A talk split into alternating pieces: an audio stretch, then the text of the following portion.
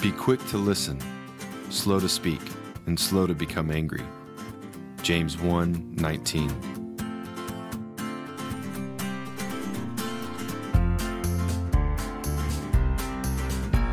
What causes fights and quarrels among you? Don't they come from your desires that battle within you? James 4:1.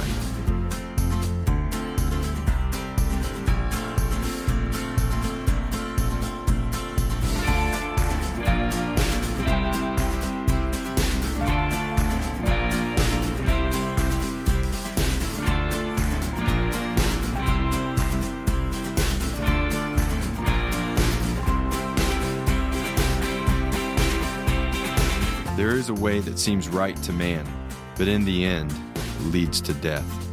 Proverbs 14:12. The application coming out of all that we looked at last week was to begin to understand the most difficult part of any conflict was seeing our part in it. Encourage one another daily, as long as it is called today. Hebrews 3:13. Hey, hun, do you think that I feel I always have to win an argument? Well... Hey, that's not an answer. Actually, that is an answer. Why do you look at the speck that is in your brother's eye, but do not notice the log that is in your own eye?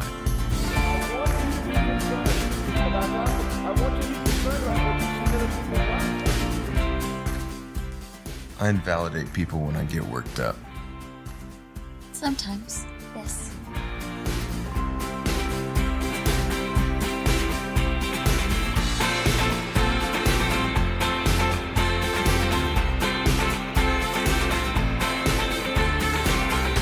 When you win an argument, you don't really win anything. A person's wisdom yields patience. It is to one's glory to overlook an offense. Proverbs 19:11.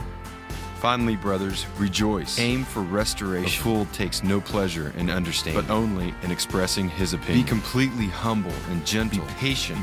Be devoted to one another in love. The one who has knowledge uses words with restraint. Honor one another. Comfort one another. Agree with one another. Love others. Forgive others as Christ loves and forgives me. You're ready. Can we get out? Can we get out? Can you guys? Yes, we can get out. What can I carry? Here.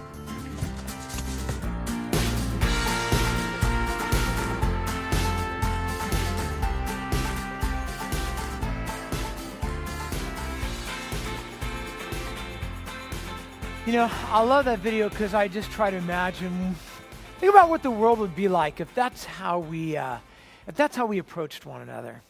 If we were prayerful and thoughtful and biblical and planned out our times with each other. If we did as James has talked about, that we would think through our words carefully, and that our goal would be to love and support one another. And this is where James has been taking us. He talked about relational conflict in chapter 1. Talked about it in chapter 2, talked about it in chapter 3, and now as we begin chapter 4, he's talking about it again. It's almost like he thinks we need to hear it. Like it's a thing. Like relational conflict is an issue for many of us. And so James is going to start today as we begin chapter 4 by encouraging us to face the reality of our relationships and the reality of ourselves. I'm going to pray for us, and then we're going to dive in. Father, I thank you for a time here this morning, a time we've had to worship and fellowship. And now I pray for us as we open your word that you would speak to us. That I know you have brought each one of us here this morning for a reason. And I pray that as you speak that reason into our hearts, that we will listen, that we will agree, embrace, and follow through on what you have for us this morning. In Jesus' name we pray. And all God's people said. And so James wants us to face a reality about our relationships. And so he's going to begin in chapter 4 by asking a rhetorical question. And the rhetorical question is this: what causes quarrels and what causes fights among you? And maybe you've asked this question yourself. You know, you've looked around, you've noticed there's a lot of conflict in our world, and maybe you've asked that. Why do people fight? Why do people disagree when they could get along? Maybe some of you grew up in a family where your parents fought a lot, and you wondered, why do they choose to fight when they could choose to get along? Why can't they work this out? For some of you, it's extended family. You know, it's Thanksgiving, Christmas, you get together with other family members, and there's a lot of tension, and maybe you've thought to yourself, why can't we just work this out? Why can't we just love one another and get along? And yet it doesn't seem to happen. Maybe some of you have seen neighbors who fight. I could tell you that as the pastor here, I've been involved over the years in actually several conflicts that involved neighbors. Neighbors, all of whom were Christians and all of whom couldn't get along. And eventually in both of these situations, they lawyered up and there was suing taking place. And all sorts of people just stood around and said, why can't they just sit down and have a cup of coffee and work this out? Why can't they work it out? And we see this happen at work. We see this conflict that happens on the road. There's violence in our world. It happens between people groups. It happens between nations. We've gotten so used to it when it comes to our own political leaders that we've just kind of given in. They fight. They argue. It's about their careers. We don't even expect them to get anything done anymore. But maybe sometimes we sit back and go, why can't they just sit down around a table and work it out? Maybe you've wondered, why do people do that? Now, here's what James wants to say to us. Notice what he says here. What causes quarrels and what causes fights among who? You. Right, so he's looking at us. It's like James, if he was preaching, he'd come sit down right in front of you, and he just preaches to you. So what's the deal? What causes fights, and what's causing quarrels in your life? So James is a pastor, and James has been observing his congregation. I can just tell you this, as a pastor, being up here week in and week out, you'd be amazed what you can see and discern from up here. Like, I can tell how many of you had a good morning and how many of you are still working that out, you know? Like, it's easy to see when there's tension and when there's issues. And James, as a pastor, I mean, he's been doing counseling, and he's probably done some intervening and some refereeing, and he's noticed there's a lot of conflict in his church. And some of it's just below the surface, but it's there.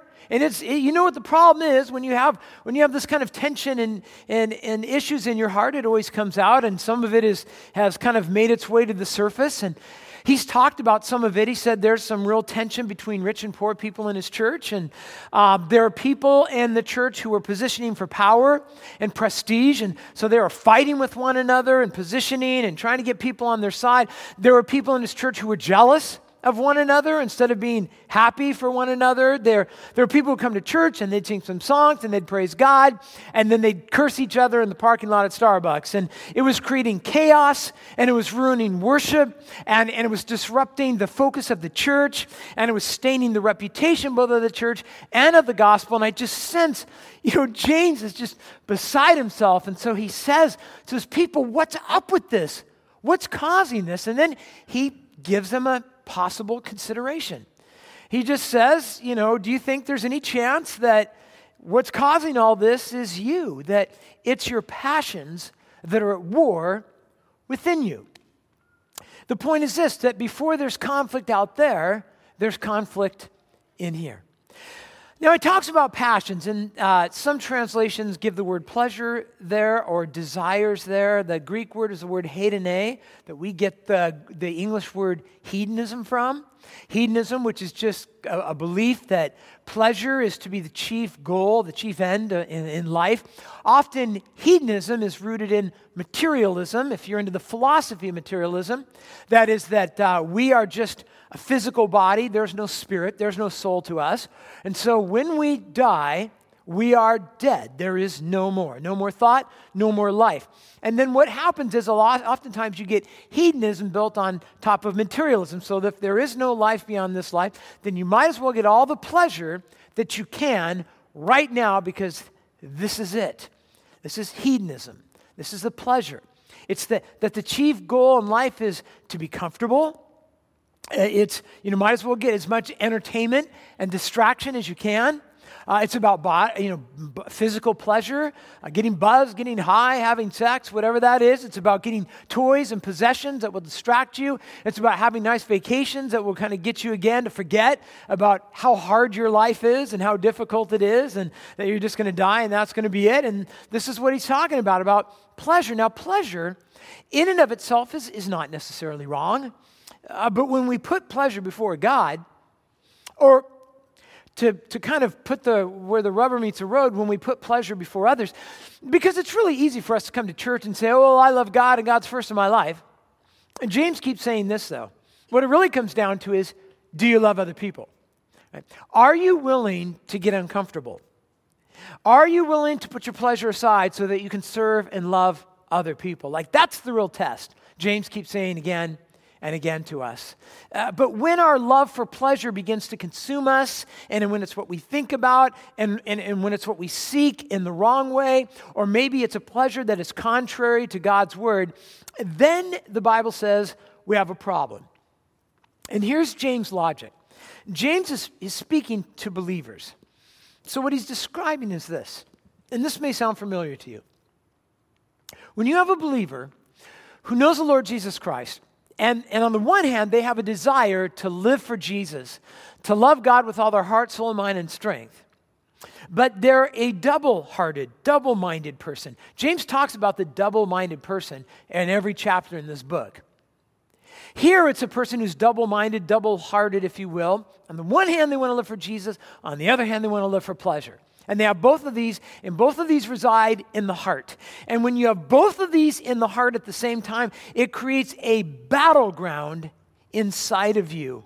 It causes tension, it causes wars, because, every time you have to make a decision in your life, you're like, am I going to go with Jesus this time, or what I want, with his agenda, my agenda, with comfort, or with faith, with often means we have to step out of the comfort zone about doing it for me or doing it for others. And he says, you get this battleground inside of you, and when you have a war going on inside of you, it's always going to spill out into your relationships. It brings war into your marriage, your family, your house, your workplace, your school, and it brings war into your church. And of course, the challenge is, let's be honest, we live in a pleasure-obsessed culture. And billions of dollars are spent every year to get you to desire things that you don't have, things that you don't even need or you didn't know you needed, but money that's being spent to get you to look at things, obsess on things, figure out a way to buy something, take a loan for something, to love something, to consume something, to reorient your life around. And even in the church, there is a lot of narcissistic, pleasure-centered theology that is preached from a lot of pulpits. It's written in a lot of books and blogs where, pastors will say things like, God is here to serve you, and God is here to make you happy, and God is, He just wants to make you rich and make you healthy and give you whatever you ask for and give you more Facebook friends or, grow back your hair if you need that or make your business successful. But that's what makes God happy. I read a guy the other day who said, what makes God happy is when you're happy. As if God's just up in heaven and he's just a little bit not fulfilled, and what he needs is for you to be happy because he has no agenda, he's not up to anything. He needs you to come up with something and tell him what to do so that he can jump into action and be your genie and give you whatever you want. And in fact, that not only is this not scripture, it's antithetical to everything that we know about God and life that he's given us. Scripture says that when we belong to Christ, we die to ourselves and we live for Christ. Paul identifies the real problem here in 2 Timothy 3, he puts it this way. He says, for people will be lovers of self. He's talking about the end days or the end period of days, which certainly we're probably in. People will be lovers of self. They'll love themselves. They love pleasure. They're lovers of money. Why do you love money? Because money can buy what you want, what you desire, what you lust for. Money can buy you comfort. It says they'll be proud and arrogant. What does that mean? It means that we'll want things because we think we deserve things. Have you ever seen something you didn't have, God didn't give you, and you thought, I want that, and I'm going to get it because I deserve it? See, that's what advertisers will tell you. You should buy it. You should take a loan because you deserve it. Proud, arrogant, abusive. That is, we'll use and abuse people to get what we want. Disobedient to parents who won't let us have whatever we want. Ungrateful for the stuff that we have. unholy, heartless, unappeasable. Even when we do get what we want, we're still not satisfied or happy. Slanderous, without self-control, we just keep going after what we want. Brutal, not loving good. And here's where it really gets down to it. Paul says, lovers of what? Pleasure. We'll try that again. Lovers of rather than lovers of God. Yeah. And that's the problem. And James says Christians are like this. They're like these little walking civil wars within themselves.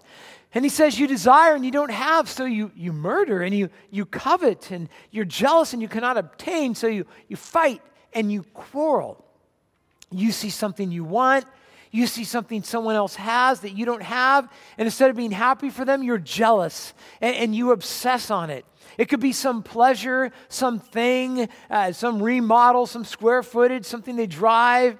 It could be that they have a spouse and you don't. They have kids and you don't, or you have kids and they don't. I don't know. It could be a job, or it could be they have the GPA you want, or the health, or the house, or the popularity. And so your solution is you deserve it, you want it, you'll take it by any means necessary. And in fact, what James talks about here is murder. Now, it may be that he's talking metaphorical. His big brother did that.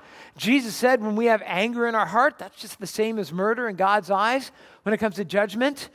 In other words, James says, some of you are homicidal in your hearts and the way that you think about one another.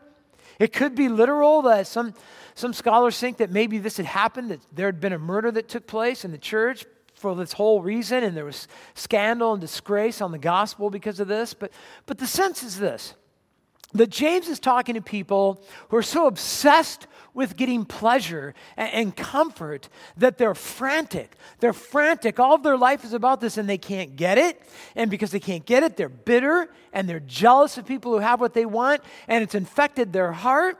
And they're at war, and it's infected their marriage, their homes, their relationships, and even if they do get what they want, they're still not satisfied. They're obsessed. It takes over their lives and their passions and their words and their actions. It's infected their church. People are taking sides. They're taking it out in the parking lot. Business meetings are getting ugly. And so James goes on and says this, you do not have because you do not ask. You ask and you do not receive because you ask wrongly to spend it on your passions. So now James does an interesting thing. He's kind of talking about this kind of situation where people are frantic, where they want stuff. And then he kind of breaks and talks about prayer for a minute, which I think is hugely instructive for us. What he's saying is this. I think James is saying that prayer becomes a struggle for the double-hearted person. For the pleasure-obsessed person, prayer becomes difficult. And maybe you've experienced this. He's describing people who, they want to pray because they're Christians. And they want to pray because they believe God hears them. And they want to pray because Jesus has told them to. But prayer's hard. Because sometimes they want to pray for things that are inappropriate. So maybe they're jealous and they want something that they shouldn't have, and they know they can't pray for that. Like, that would be wrong. So pretty soon prayer becomes a little like this. I don't know if you've ever experienced this. Like, praying for your day and praying, God will bless a meal, and praying for your kids. And then you want something, there's something you want that you don't even deserve, that you shouldn't even have, that you can't even afford, but you're going to go pray for that. Like, God, I want that. And then you're like, oh, I shouldn't pray for that. That's wrong. That you know you shouldn't pray for it, so you don't. But that feels kind of awkward, like God doesn't know. God's in heaven going, well, I didn't even hear that. Well, I wonder what they were thinking. Like, you know what I mean? It feels weird like that. God knows I'm thinking about it. It's a strange place. God knows I'm not praying about it. So pretty soon we have two prayer lists. We have the stuff we pray about and the stuff we can't pray about.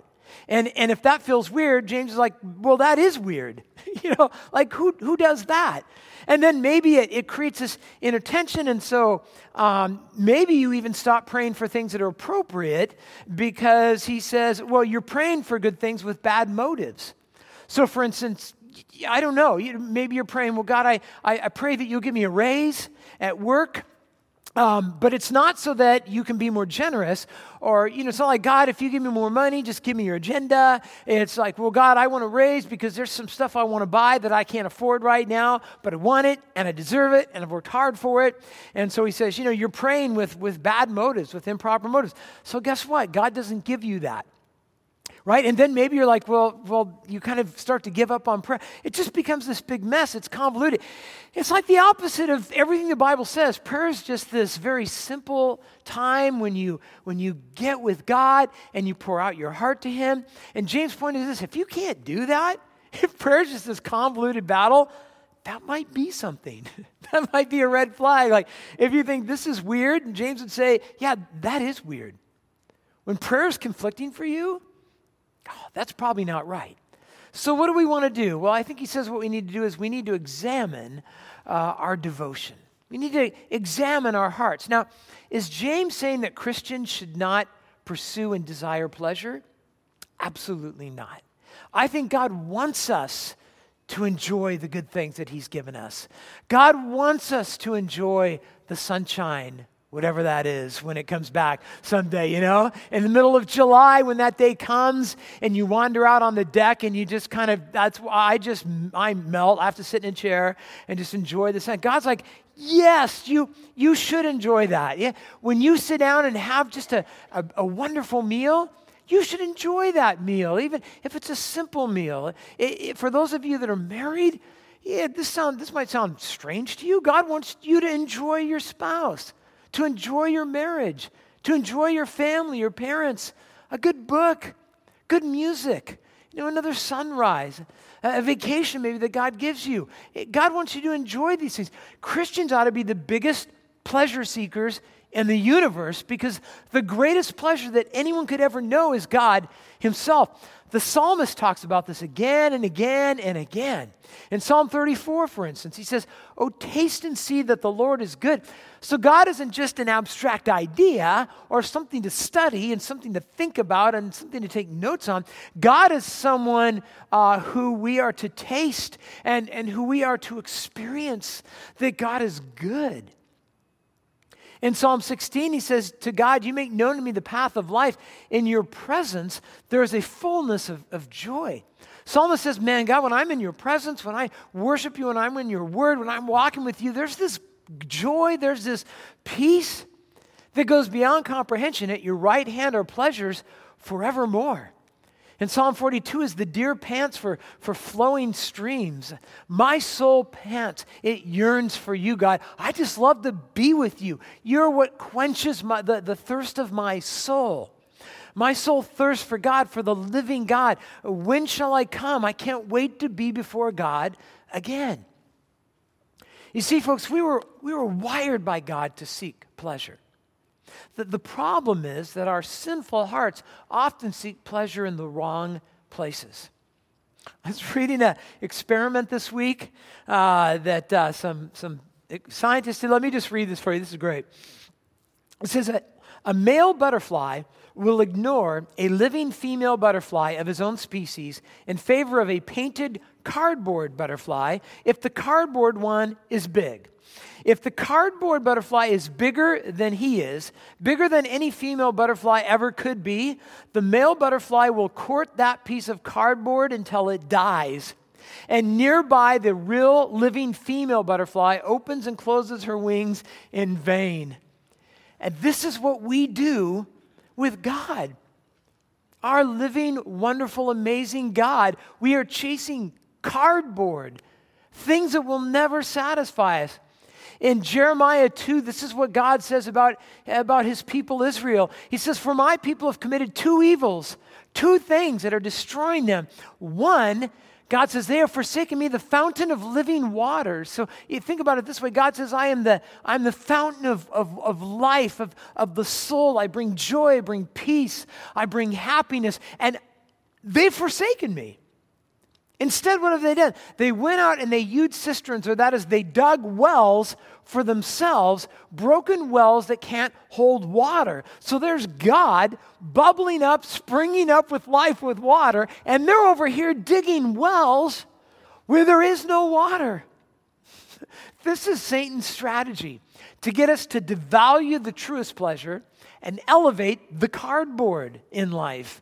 Or maybe to misuse the good pleasures that God gives us, or to put them above God, or to obsess on them.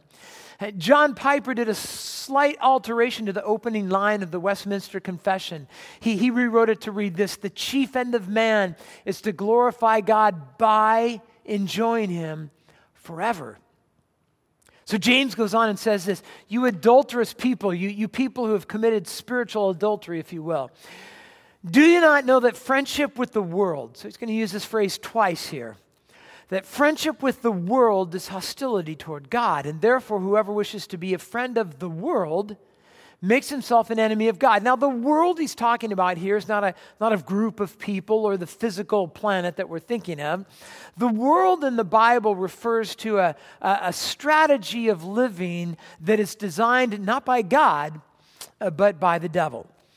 So, for instance, God has designed a strategy, a way for you to live. He's made that clear in his word. Satan has also come up with a strategy for living, and it's different from God's. It encourages you to value yourself above God and above other people.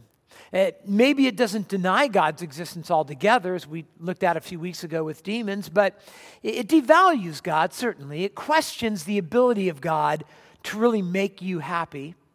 It elevates the priority of physical pleasure and comfort, sitting on the couch, and having wealth that can buy you anything you want, and being materialistic. And it seeks fulfillment, basically, in the created thing instead of the creator of all good things.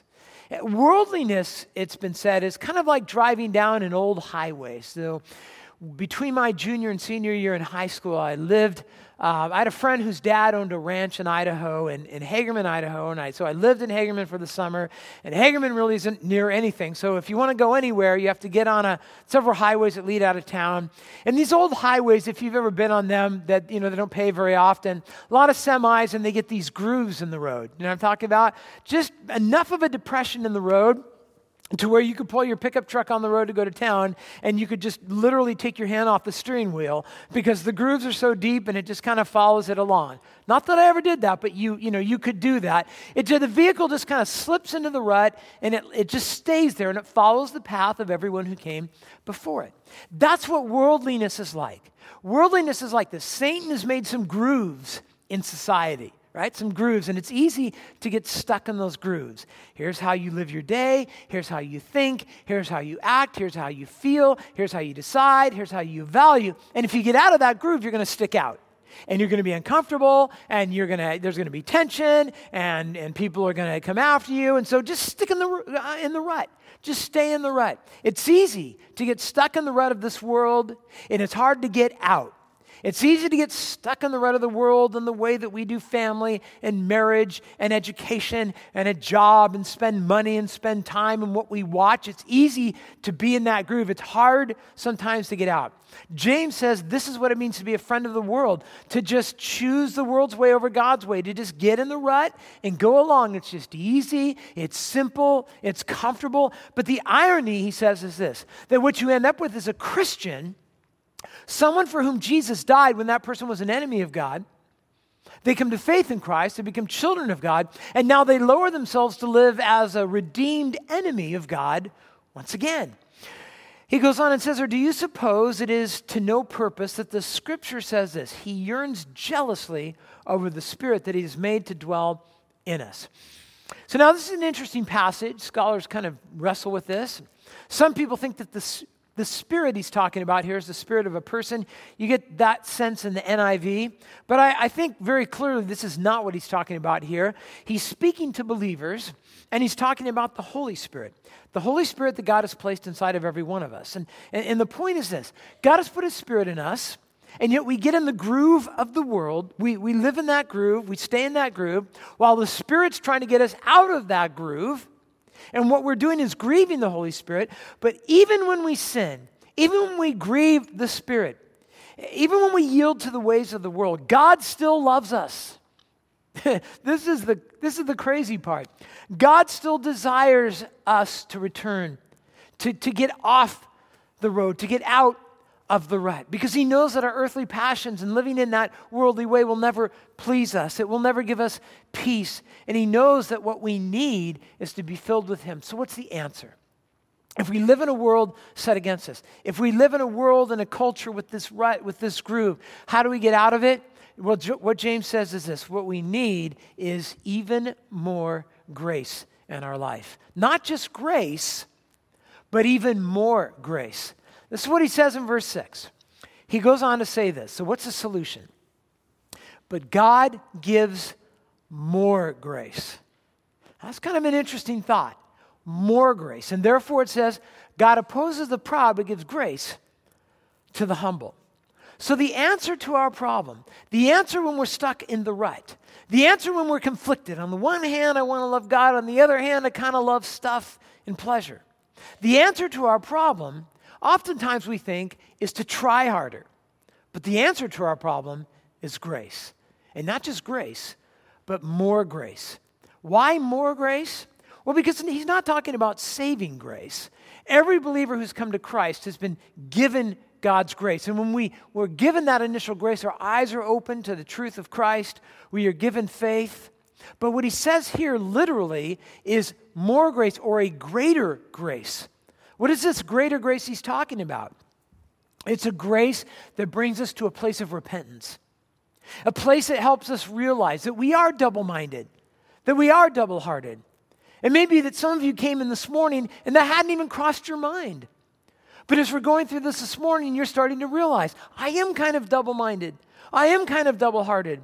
What do I do with that? Well, again, this is what more grace does for us. It helps us see our sin. It brings us to a place of repentance, to love God first, to seek him as our greatest joy. In Hebrews 4:16, it says, let us then with confidence draw near to the throne of grace, that we may receive mercy and find grace to help us in our time of need.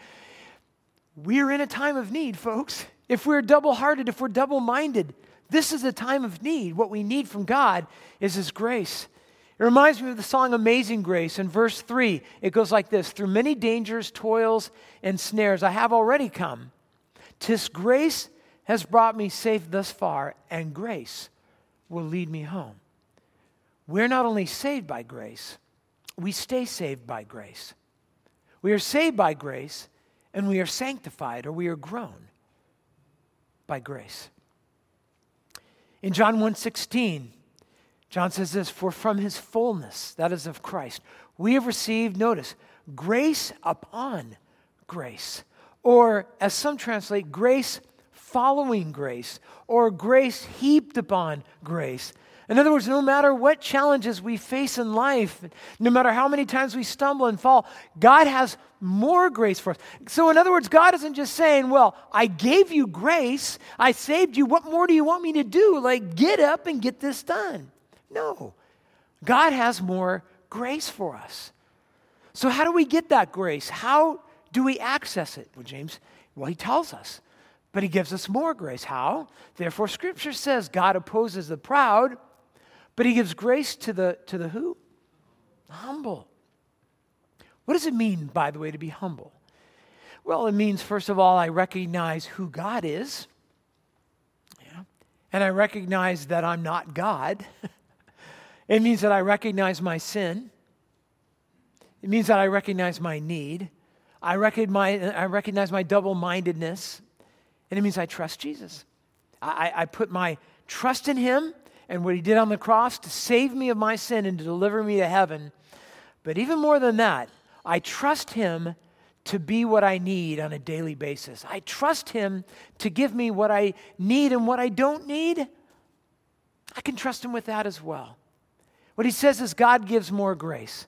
So here's a way of thinking about it. So last week we talked a little bit about, remember we talked about spiking the ball, if you were here, that some of you like to spike the ball. So I got email, I got text, and I had conversations with some of you in person, and you confessed to me. You said, Pastor, I love to spike the ball. Would you pray for me? Some of you just said, like, I love when I get in arguments, I want to win the argument. And when I win the argument, it's like I just got a touchdown and I just want to spike the ball. And some of you confessed to me, you said, you know what? I walked out of church this weekend. I'm not going to do that anymore. And before the end of the day, I had spiked the ball several times. In fact, somebody said, before I even got in the driveway, I had spiked the ball. And some of you may feel like, I don't know if I'll ever be able to stop spiking the ball. And here's what James says. There is grace for that. There is a greater grace for those of you who like to spike the ball. Maybe some of you realize this morning you're just materialistic. You love stuff, and maybe you're thinking, I don't know if I can ever stop loving stuff more than God. James says, there is grace for that. Maybe some of you are just very envious, very, very jealous of other people. It's hard for you to just be happy for them and trust God for what you have and what you don't have. And you think, I don't know, could I ever be like what God's describing? Here's the good news. You can, because there's grace for that. Some of you are short-tempered. There's more grace for that. Maybe some of you are dealing with a medical condition right now and you don't know. How are you going to get through this? James says there's more grace for that. Some of you, in fact, many of you in our congregation right now are grieving over the loss of a loved one over the last few years. And you may wonder at times, how do I get through this? And James would say very, very compassionately, there's grace. There's grace for that. Maybe God is calling you to pack up and move to another part of the world with the gospel, and it scares you. James would say, you know what, there's grace for that. Maybe some of you are dealing with the disappointment of a personal failure. You blew it, and you just keep beating yourself up over it. And you don't know if you'll ever get past this. And James would say, you know what, there's more grace. There's grace for that. Some of you, like others who have gone through this in the last few years at our church, maybe God is challenging you to change your career. You know, maybe your paycheck would be smaller. Or God's calling you to be more generous. God's calling you to forgive someone you've just never been able to forgive, or to repent of a sin you've never been. Maybe you've tried and tried and you just keep going back to that sin. Here's what James would say. Don't give up. Don't give up. There's actually grace for that. This is Olympic time, I heard. We picked a perfect time. We got rid of our cable TV like a couple weeks ago. I didn't think about the timing, and now I hear there's Olympics going on. I don't know, but, so you can always tell when there's Olympics because all the same old stories come up every 2 years about sports, and I was reading one the other day that I've read many times before, but I want to read it for you because I think it brings out a really good point. This is about the 4-minute mile, and you may know the history of this.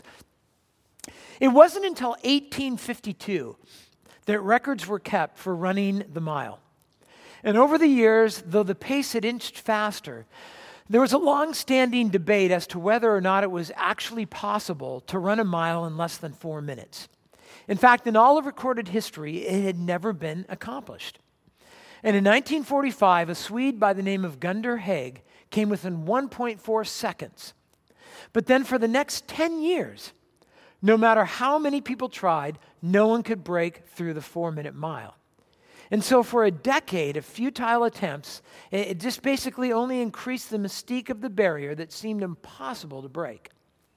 But then one blustery afternoon in Oxford, England, on May 6th, 1954, a 25-year-old medical student by the name of Roger Bannister ran what was dubbed the Miracle Mile. He crossed the finish line in an unbelievable 3 minutes and 59.4 seconds. So for over 100 years, think about this, for over 100 years, not even one person, not one time, had been able to break through that barrier. Can you guess how long it took before the 4-minute mile was broken again? 46 days. Just a month and a half later, Australian John Landry ran it in 3 minutes and 58 seconds.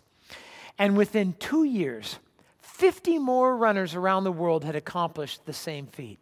Today, there are thousands of people who have broken through the once seemingly impossible barrier. You see, there was a powerful mental limitation on what was believed was possible. And until someone broke through it, It greatly limited what could be accomplished. And what happens in sports happens every day in life, even happens in our spiritual lives. Oftentimes, we end up being held back by a limited conception of what is possible with God. Here's what I mean.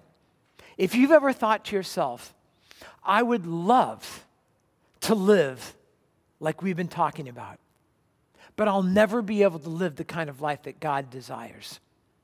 I'll never be able to love God more than my passions. If you've ever thought, I would love to love people like God says. I've tried to love people like God says. I can't love people like God says. Here's the good news. Through faith in Christ, there is grace for that. Because people are breaking through those barriers. People are doing these things. And you can too. Not in your own power, but through the grace that comes through faith in Jesus and what he did for us on the cross. See, Jesus really can be your greatest pleasure. You don't have to obsess and fight to get the cardboard that you want that will never satisfy you. You can trust God to give you what you really need. And you can trust him with the things that you don't have. And here's the great thing. When you can do that, when you can come to a place of just really trusting God, like you've trusted him for your salvation, right? What if you trusted him for your everyday life the way you're trusting him for heaven? What if you trusted him in terms of your pleasures the way you trust him for salvation? Here's what happens.